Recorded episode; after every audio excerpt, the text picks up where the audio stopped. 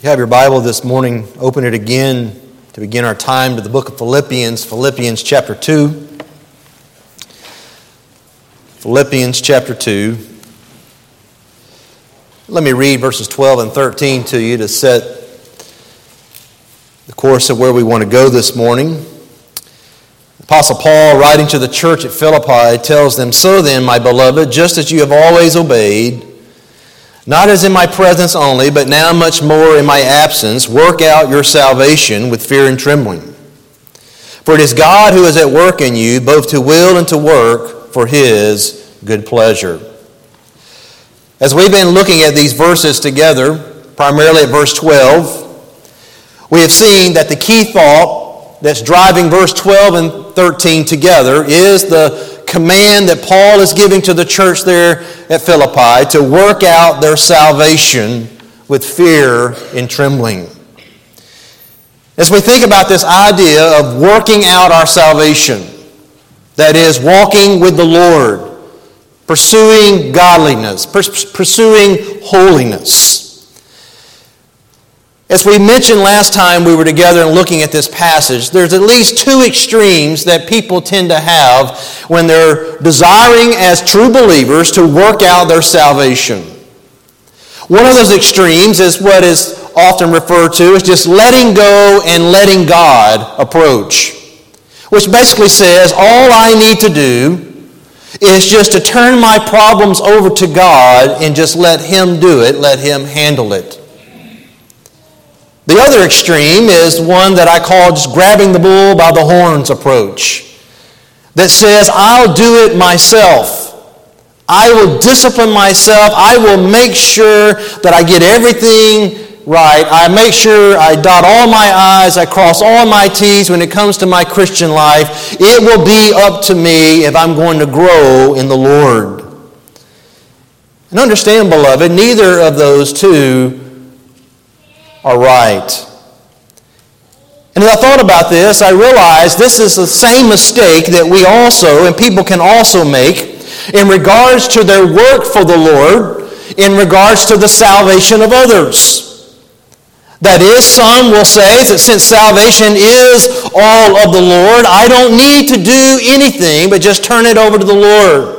I don't need to pray for the salvation of others. I don't need to go out and share the gospel and proclaim the gospel to others. I don't need to plead with others to come to Christ because God's going to save whoever God is going to save. So I don't need to be worried or concerned or involved in any of that. But some make the mistake on the other side of that issue, thinking that people's salvation is really almost dependent solely upon them, what they do or what they don't do, how it is that they evangelize, that if they don't do it right or they don't do it a certain way, then somehow God's not going to save people. And what you're dealing with in that situation, and what you're dealing with here in Philippians 2, in verses 12 and 13, it's what we all have to wrestle with as we read and walk through the Word of God together, and that is there is a tension that is there in Scripture between God's sovereignty and activity in our lives and our responsibility and activity when it comes to our life.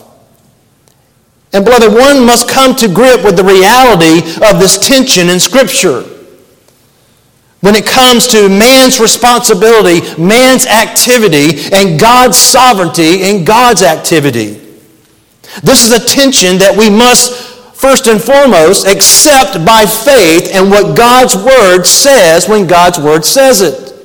But also, it is important that we appropriate it in a way that God's Word presents it. Because if we don't, then we will fall into these types of extremes that we're talking about here. Of overemphasizing either God's sovereignty and activity almost to the neglect of man's responsibility and man's activity, or we can err on the other side and where all we want to focus on and think about is man's responsibility, man's activity, but give very little thought, very little attention to God's sovereignty and God's activity. Let me just, for a moment, before we really jump into Philippians 2, looking at verse 13, Let me just give you some examples of this tension. And the two examples we're going to look at in Scripture really portray what Paul is talking about here in Philippians chapter 2. If you will, join me in the Old Testament. Go back to the book of Exodus, to Exodus chapter 14. Go back to Exodus chapter 14. And in Exodus chapter 14, it is here we have the parting of the sea. God is in the process of delivering the children of Israel. They have come up to the, the sea, and they have the Egyptian army behind them. So they can't move forward. The only way they're going to be delivered is if God intervenes on their behalf. And the children of Israel are complaining against Moses. They're complaining and fearful of the situation that they find themselves in. Now, I want you to pick the story up in verse 13. And as we go through this story, I want you to see again the relationship, how in this story, on one hand, you're going to have man's responsibility and man's activity going on in their deliverance, but also you're going to have God's sovereignty and God's activity involved in it. Beginning in verse 13, Moses says to the people, Do not fear. Stand by and see the salvation of the Lord, which he will accomplish for you today. For the Egyptians whom you have seen today, you will never see them again forever. The Lord will fight for you while you keep silent. Here is Moses telling the people, you don't need to fear. God has promised to deliver you. God is sovereignly going to intervene on your behalf. God is going to fight for you. But now notice when God speaks in verse 15.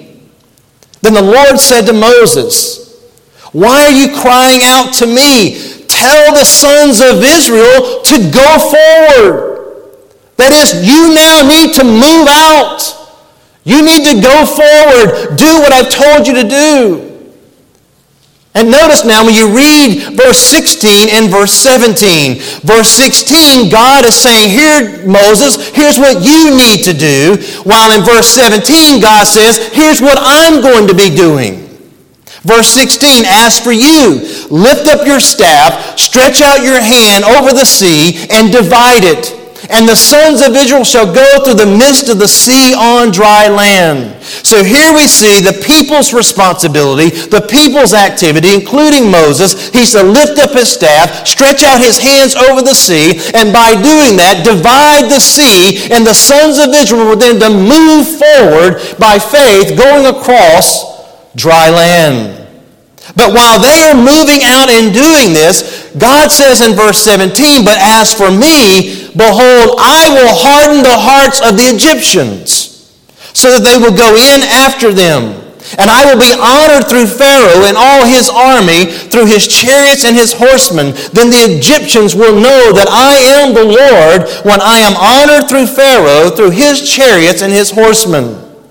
The angel of God who's been going before the camp of Israel moved and went behind them. And the pillar of the cloud moved from before them and stood behind them. So it came between the camp of Egypt and the camp of Israel. And there was the cloud along with the darkness, yet it gave light at night. Thus the one did not come near the other all night. Here is God sovereignly and providentially protecting his people here by moving the cloud to be between the Egyptians and the children of Israel. But again, now we're back to man's activity, man's role, man's responsibility. In verse 21, Moses stretched out his hand over the sea, and the Lord swept the sea back by a strong east wind all night and turned the sea into dry land so that the waters were divided. And the sons of Israel went through the midst of the sea on the dry land, and the waters were like a wall to them on the right hand and on their left. Then the Egyptians took up the pursuit and all Pharaoh's horses, his chariots, and his horsemen went in after them into the midst of the sea. And at the morning watch, the Lord looked down on the army of the Egyptians through the pillar of fire and cloud and brought the army of the Egyptians into confusion. He caused their chariot wheels to swerve. He made them drive with difficulty. So that the Egyptians said, Let us flee from Israel, for the Lord is fighting for them against the Egyptians. And the Lord said to Moses, Stretch out your hand over the sea, so that the waters may come back over the Egyptians, over their chariots, and over their horsemen. So Moses stretched out his hand over the sea, and the sea returned to its normal state at daybreak, while the Egyptians were fleeing right into it. Then the Lord overthrew the Egyptians in the midst of the sea. The waters returned and covered the chariots and the horsemen, even Pharaoh's entire army that had gone into the sea after them. Not even one of them remained. But the sons of Israel walked on dry land through the midst of the sea, and the waters were like a wall to them on their right hand and on their left. And notice verse 30 Thus the Lord saved Israel that day from the hand of the Egyptians. And Israel saw the Egyptians dead on the seashore. And when Israel saw the great power which the Lord had used against the Egyptians, the people feared the Lord and they believed in the Lord and in his servant Moses. What do we see happening here? We see God sovereignly acting, fighting on the behalf of the Israelites, protecting them from the Egyptians, and then destroying the Egyptian army right there in one moment. Yet we see that the Israelites, led by Moses, followed the Lord and what the Lord had called on them to do. The Lord called on Moses to stretch out his hands over the sea so that the sea would be divided. And remember, until Moses stretched out his hands, God didn't push the water back. But when Moses lifted up his hands over the sea, God pushed the water back. When he told Moses, stretch out your hands over the sea, then the sea to return now to its normal state. And he did. And guess what? God brought the waters back. He told the people, move forward, walk on dry land. And the people moved forward and they walked on dry land. But what you're seeing here is this relationship between the sovereignty of God and His activity and their salvation and deliverance and their own personal responsibility and activity as children of God. They were to act, Moses was to act, and the children of Israel were to act because they knew God was acting. They were to work because they knew God was working for them. That's what Moses told them up front when they were there afraid on the side of the sea, not knowing what was going to happen. Moses says, You don't need to be afraid. You don't need to fear this situation. God's going to fight for you. God's going to work for you. God's going to intervene for you. You just need now just to go obey. Walk. Put one foot in front of the other and walk through. You don't have to be fearful. I know the waters may be high and they may be they're going to be way over your head, but just keep walking to the other side. God is sovereignly in control of this. God's working for you. You just need to obey him now, knowing that reality that God is at work for you. Let me show you one other example that gets it even a little further back. Stay in the Old Testament now, but go over to the book of Second Chronicles. And go to Second Chronicles chapter 30. Second Chronicles chapter 30. Here in Second Chronicles chapter 30, we have the restoration of the temple. We're having Hezekiah bringing back the restoration of temple worship. And as he is bringing back the, the worship here in the temple, he's wanting the people to come and to celebrate the Passover together. So in the opening verses of Second Chronicles 30, he is sending out a courier to go out and to share this message and calling all the people to repent, return, come back, come back to enjoy and celebrate the Passover, that they need to return back and do what it is that God has called on them to do. But sadly, when you look in verse 10, we see that Many of them responded in verse 10 by laughing at him and laughing at them to scorn them and mock them. But then we see in verse 11, nevertheless, there were some men of Asher, Manasseh, and Zebulun who humbled themselves, and they came to Jerusalem. There were some, actually probably a majority, that heard the call to come and repent and return and come back to Jerusalem and worship in the temple, and they laughed and they mocked the, the messengers and the message that they had delivered. But there were some that when they heard this message, they humbled themselves, they repented, and they returned, and they came back to Jerusalem. So we see their response, we see their activity here in verses 10 and 11. But notice now when you go to verse 12. Verse 12 gives you the reason why this is. The hand of God was also on Judah to give them one heart to do what the king and the princes commanded by the word of the Lord. You see, beloved, what this passage here is teaching us is that those that responded rightly to what God was calling on them to do did it because God had given them the heart to do it. That is, He gave them the desire. God has so worked in their heart, as it says, He gave them one heart to do what the king and the princes had commanded them to do by the word of the Lord. They were responding rightly. And I bring these to your attention to prepare us to look back at Philippians chapter 2. Because we're called on by God to do what God says for us to do.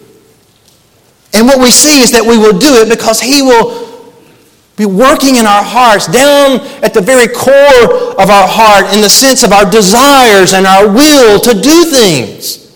This is why when we do what God says that we're supposed to do, and we do it with the right heart, we turn around and say, God, I praise you, I thank you, I give you all the glory, I give you all the credit. But when I choose not to do it, I take all the credit.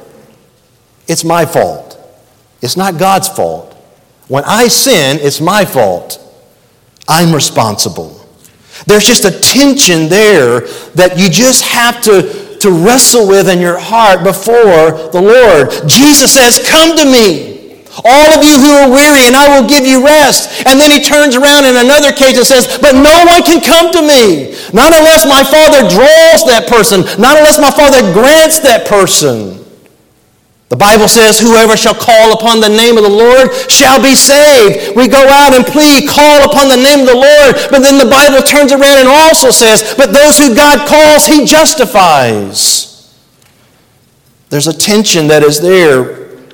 And this is what Paul is exploring with the people. And you see, beloved, this is why when we even think about the work for the salvation of others that we are to do, by praying for them, by proclaiming the gospel to them, by pleading with them to come to Christ. We do that because we know that God is at work in saving people. That's why we don't need to ever put our chest out or, or, or boast in any way. We don't even need to be recognized with awards when we see people coming to know Jesus as their Savior because we don't get the credit for it. God does. All the glory goes to Him. But if we don't pray for the lost, if we do not go out and proclaim the gospel to the lost, if we do not plead with them to come to Christ, God holds us accountable for our sinful disobedience. And this is what we're having here as we're now back in Philippians chapter 2. We're not talking about working for the salvation of others. Paul here is talking about the working out of your salvation. Remember, he's talking, he's not saying go work for your salvation. He's saying work out your salvation. That is, there is salvation that God has given to these people. He has saved them. But they still need to be working on putting to death the sin that is in their life. And what we saw is when we looked at verse 12, that surrounding this command of working out your salvation, that what Paul is wanting them to see is the way you, you work out your salvation is by looking to Jesus. You need to be continually, consistently looking to the person of Jesus Christ, looking to his cross, looking to his example, looking to him in the Word of God that you see, especially there in the Gospels, going back and looking how he lived his life in complete obedience to the will of the Father, no matter what the cost was. We also saw when we were looking at verse 12 that you need to be living in and among and under the love of the shepherds and the saints of the church where you are a part of.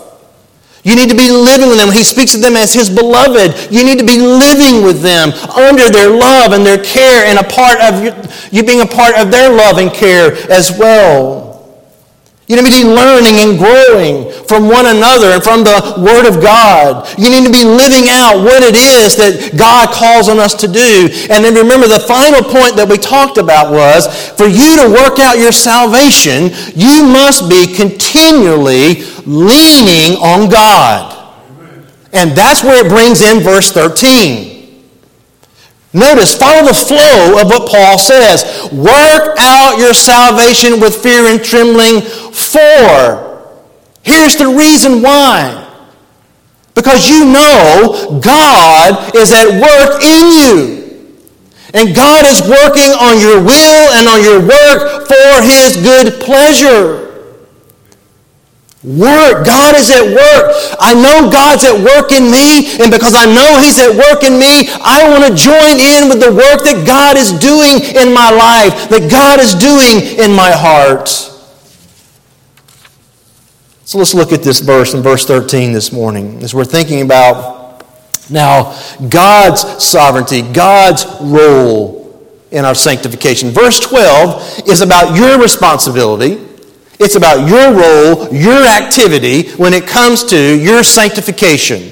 That is, you're becoming more like Christ. You're being conformed to the image of Christ. You have a act, you have a role and a responsibility in that. And that's what verse 12 was all about. But he's saying what ought to motivate you to do that is because of what you know from verse 13 about what God's doing, God's role, God's sovereignty, God's activity, even in regards to your sanctification.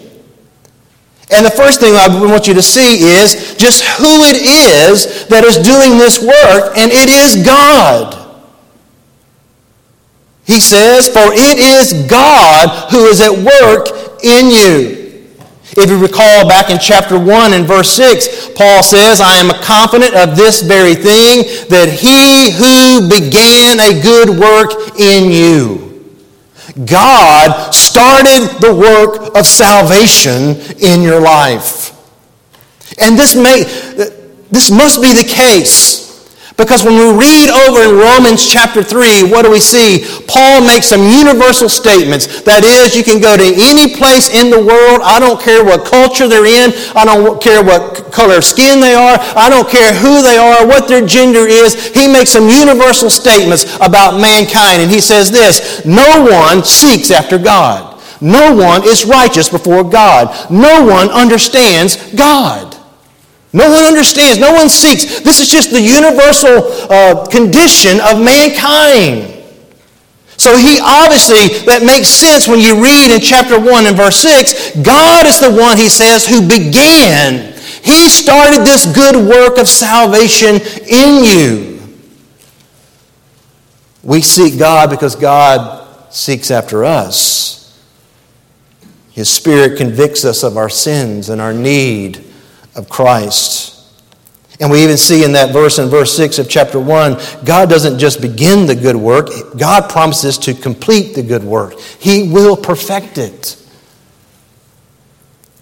But what we're being told here in Philippians 2 and in verse 13 is that God is also, between the beginning and the end, he's, He is still working on us, working in us to make us more like Christ. That should give us some hope. That should encourage us. That should strengthen our resolve to want to put to death sin because we know that God is at work doing that. You want to say, what is, what's God's will for my life? What, what am I supposed to be doing? Well, you, you, where is God working? Well, God's working in you? And that's the second question you should answer and think about when you think about God's role. Where is it God works? God works in you. He works in you. He works on the inside of you.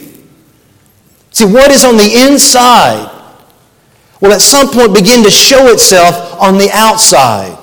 God is doing a work that goes from the inside out not from the outside in. Far too often, we want to work on the outside and not really see the work happening on the inside. This is why Jesus, if you recall, back in the Sermon on the Mount, when he was talking to the, the disciples and talking to the people, he says, You have heard it said, Thou shalt not commit adultery. And that is true. The Bible does teach that. But notice, remember what he says, but he says, But I say to you, thou shalt not lust after a woman. That is, God's not just interested on the outside, God's interested on the inside of you. He's, want, he's wanting what's on the inside, your heart, your desire, your affections. Because God knows that you can be walking around as a man or a woman and never commit actual physical adultery, but you're lusting after other men or women in your heart all the time. And Jesus saying, that's sin. God wants your heart. See, our primary problem, beloved, is not our environment, it's our heart. It's our heart. It's what's going on on the inside. That's why when we were, one time we were looking back in the book of Genesis, and remember Abraham or Abram made a, a poor decision and he picked up his family along with Lot and he left the, the land that God had given them. And remember, he went down to Egypt. And because he went down to Egypt, that did have an impact on the life of Lot. But even when they left Egypt and they came back to the promised land, they came back to the land and back to worshiping and doing what it is they were supposed to be doing. Remember, whenever there became a problem between the servants of Lot and the servants of Abram, and Abram said to Lot, Look, I don't want any, there being any friction, any conflict between us. The, the whole place is before you. You pick where you want to go, and wherever you pick, I'll go the opposite way. And you remember what drove Lot in his decision? What drove Lot in his decision was what he had seen and what he had experienced and what he had, had impacted on his life while he was in Egypt. So, though he had left Egypt, he brought Egypt with him. Egypt was in his heart. And that's why he made the decision that he made, whereas Abram wasn't, had not been impacted in that way. And that's what I mean. God is wanting to work on the inside of you, on the inside of us. You say, well, what exactly is God doing? Well, what is God doing in you? Well, look again back at our text in verse 13. God, He's at work, both to will and to work for His good pleasure. What's God doing? God is working on your will, and God then, through that, is working on your works.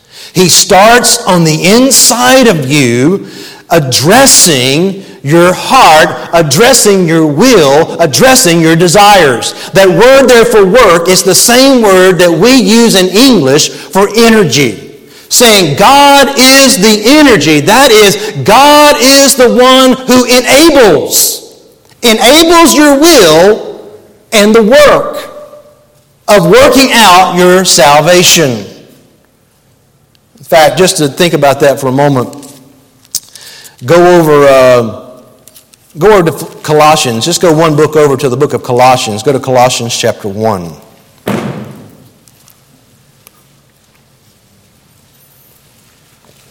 Verse 28.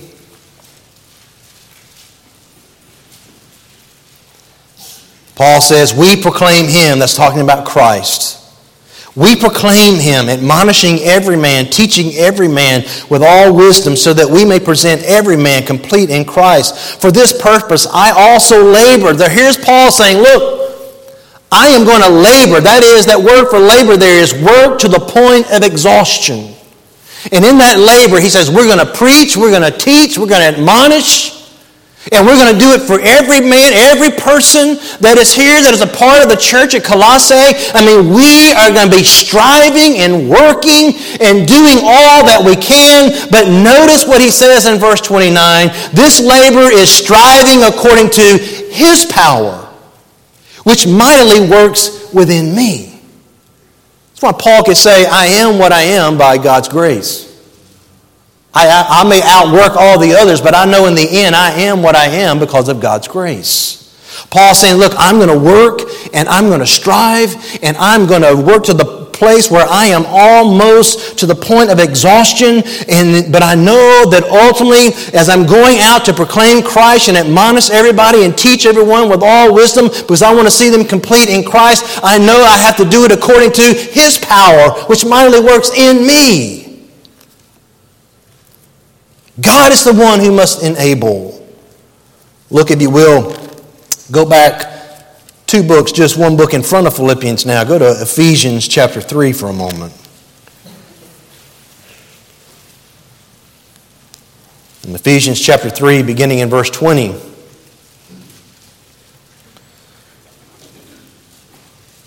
Paul here writes, Now to him, and it's talking about God, who is able God has the ability to do far more abundantly beyond all that we can ask or think.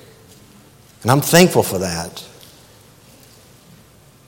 And He does it according to the power that works within us.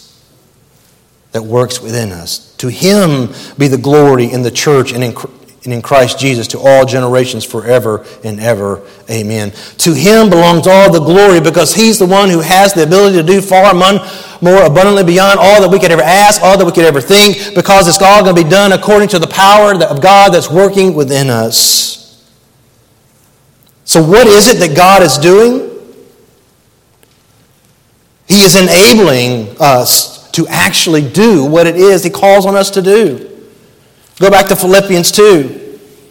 And in Philippians 2, you notice he says, For God is who is at work in you both to will. That word there for will speaks of your wants. What is this you want to do? It speaks of your desires. It speaks of your affections. And he's saying God is at work on your desires. God is at work on your affections. God is at work on your will in that sense. Remember, go back to the example we read there in 2 Chronicles 30. God gave them that heart, and they humbled themselves. Beloved, I think a good example of this and our response, knowing that reality and knowing that truth, we should respond much like that we see. You don't need to turn there, uh, but over in Psalm 119, listen to the, the psalmist in Psalm 119 beginning in verse 33. Listen to what the psalmist is saying. Teach me, O Lord, the way of your statutes, and I shall observe it to the end. Give me understanding that I may observe your law and keep it with all my heart. Make me, make me walk in the path of your commandments, for I delight in it. And incline my heart to your testimonies and not to dishonest gain. That idea there of inclining your heart, he's saying, Lord, give me the desire. Give me the will. Give me the want to. Give me the affections for you, for your word, so that I won't fall trapped to dishonest gain. Make me. Notice he's saying, God, I want you to invade my life in such a way you make me walk by the path of your righteousness. Give me understanding that I may observe your law. Teach me. This is the heart cry of the psalmist who knows that it is God who has to be at work in his heart, enabling him first by addressing his desires. You see, beloved, understand this. When you think about your life, all of us do exactly what it is we really want to do. We all do what we desire to do. Ultimately, that's what we will do because it will be the desires that will be driving us. And that's why God wants to work on our desires. He wants to work on our affections. You see, He's not just out for our outward behavior. Far too many times in trying to help people, this is all that's really addressed is their outward behavior. But God's not just looking on the outside, God's looking on the inside. You think about it even as parenting, as parenting, it's not just about a child's outward behavior, it's about their heart. It's about their desire. It's about their affections. We want our children to want the things and have the heart for God. We want what it is they choose to do or choose not to do but be, to be driven by their affections and their desires that have been captured by Christ. We want them just to love Christ. Because whenever their desires are changing and their desires are being shaped by the Word of God and by the affections of God working in their heart, when that's happening, beloved, it will begin to show itself on the outside. Their behavior will begin to change. But we want that work taking place on the inside. So, who is this? It says, God that is working in you, working on your will.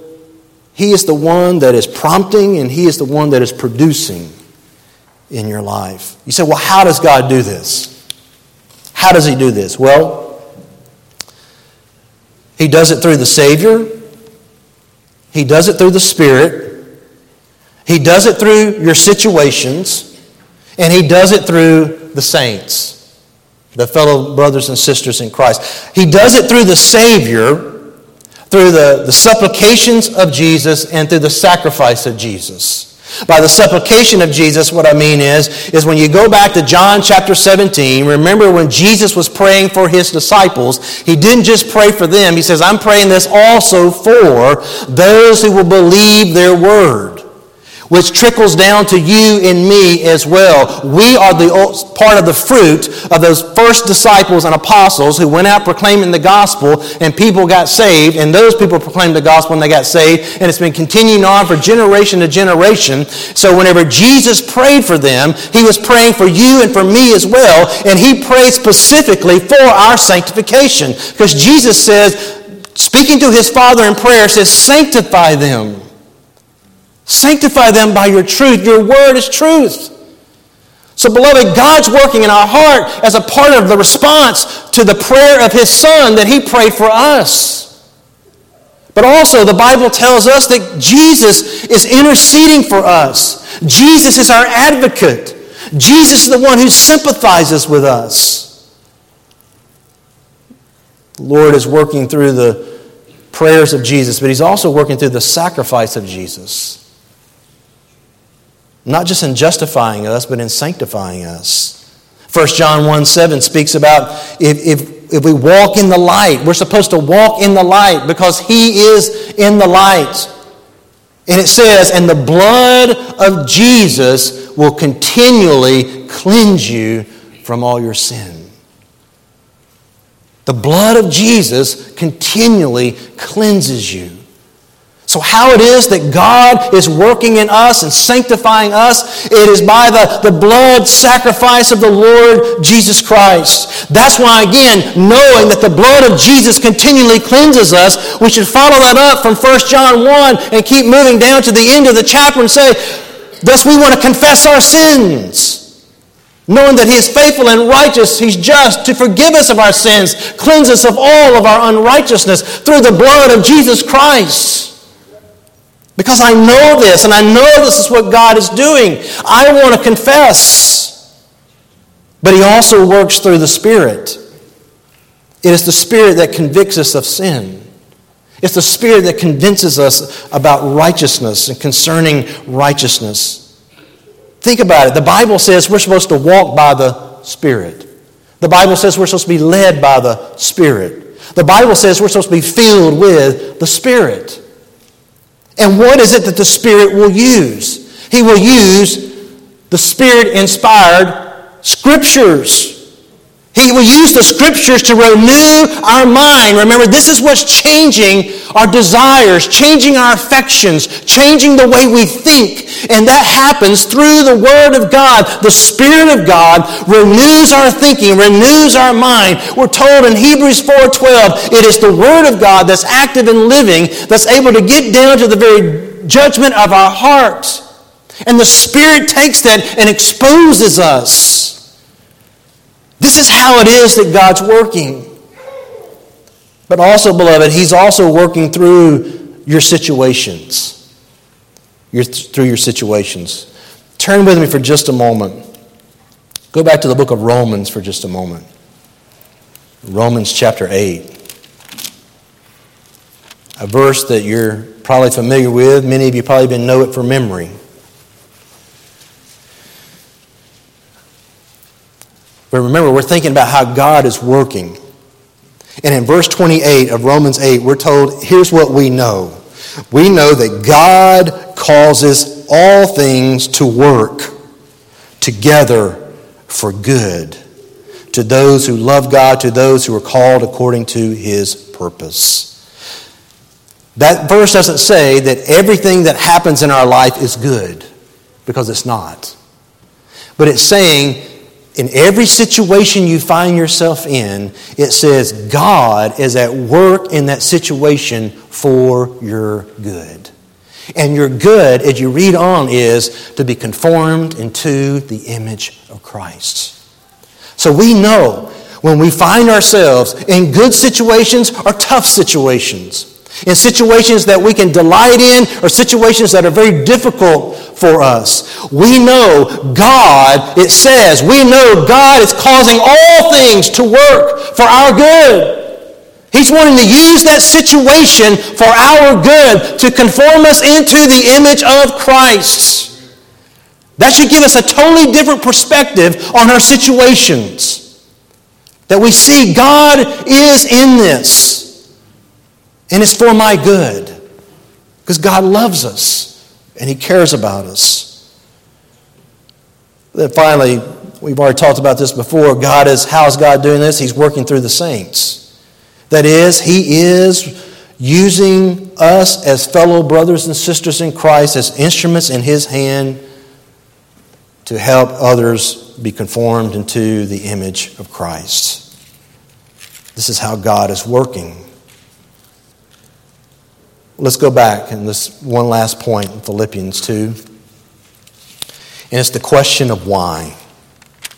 Why? Why is it that God is at work in us? Why is it that God is at work in us, enabling us, enabling our will and our works? Well, he gives you the answer to the question why at the very end of the verse. For his good pleasure. That idea of pleasure there speaks about satisfaction. God is working for His pleasure, His satisfaction, for His glory. Yes, as we just read a moment ago over in Romans chapter 8 and verse 28, God is causing all things to work out what? For your good. But also understand, beloved, He's working for His purposes, His pleasure. It's for His glory. And again, this should move us, this should encourage us, this should strengthen us to want to work out our salvation knowing that me working out my salvation is something that is pleasing in the sight of God. God takes pleasure in that. So here's what I would hope from all of us today is that we would all be motivated to work out our salvation.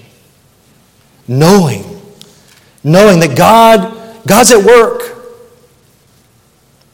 Even when you say, I don't feel like it, don't base it on your feelings. God's at work. If God began a good work in you, He's still working. And remember, this working out of your salvation is something that is progressive. It doesn't happen overnight. And you're going to keep working and keep working and keep working and just understand you're going to work till the day you die and you can't work anymore. You're going to work. You're going to be working out your salvation. But don't feel overwhelmed by that because you know as you work, you're just doing something that God's already doing in your life. That God's at work in me. And that, you know what, that just, that, that frees me. I don't have to carry around this burden. Oh God, if I don't get it done, if I don't make myself conform to the image of Christ, oh Lord, I just, you don't have to walk around like that. You don't have to walk around as a failure. You know God is at work. He's working in you. And yes, you know what? As you're working out your salvation, sometimes you are going to fail miserably. You are. You're going to fail miserably. But you know that God is at work. And you ask God to help you get back up on your feet and start putting your spiritual feet to work, walking one foot in front of the other, saying, Lord, I know I need to do this, but I know I can't do it without you. Oh, Lord, incline my heart to do it. Make me do it. Help me do it. You just keep on keeping on. Work. Yet when you see the fruit coming in your life, remember, it's the fruit of the Spirit. So you give God all the credit, you give God all the glory. And I would encourage you to do as the psalmist did ask God. Ask God to incline your heart, to make you, to give you understanding, to teach you. But also remember this this starts with you having salvation. It starts with you having salvation. Do you have it? Is the desire of your heart to follow Christ? Is the desire of your heart to trust Jesus as your Savior and Lord? Do you really have a heart for God? Oh, beloved, if that's not true of you this morning, I, where you need to start is you need to repent of your sins. You need to put your faith in Christ. You need to be truly saved. You, you need to abandon everything else and come running to Jesus and trusting Him as your Savior and as your Lord. I want to ask you to bow your heads in prayer.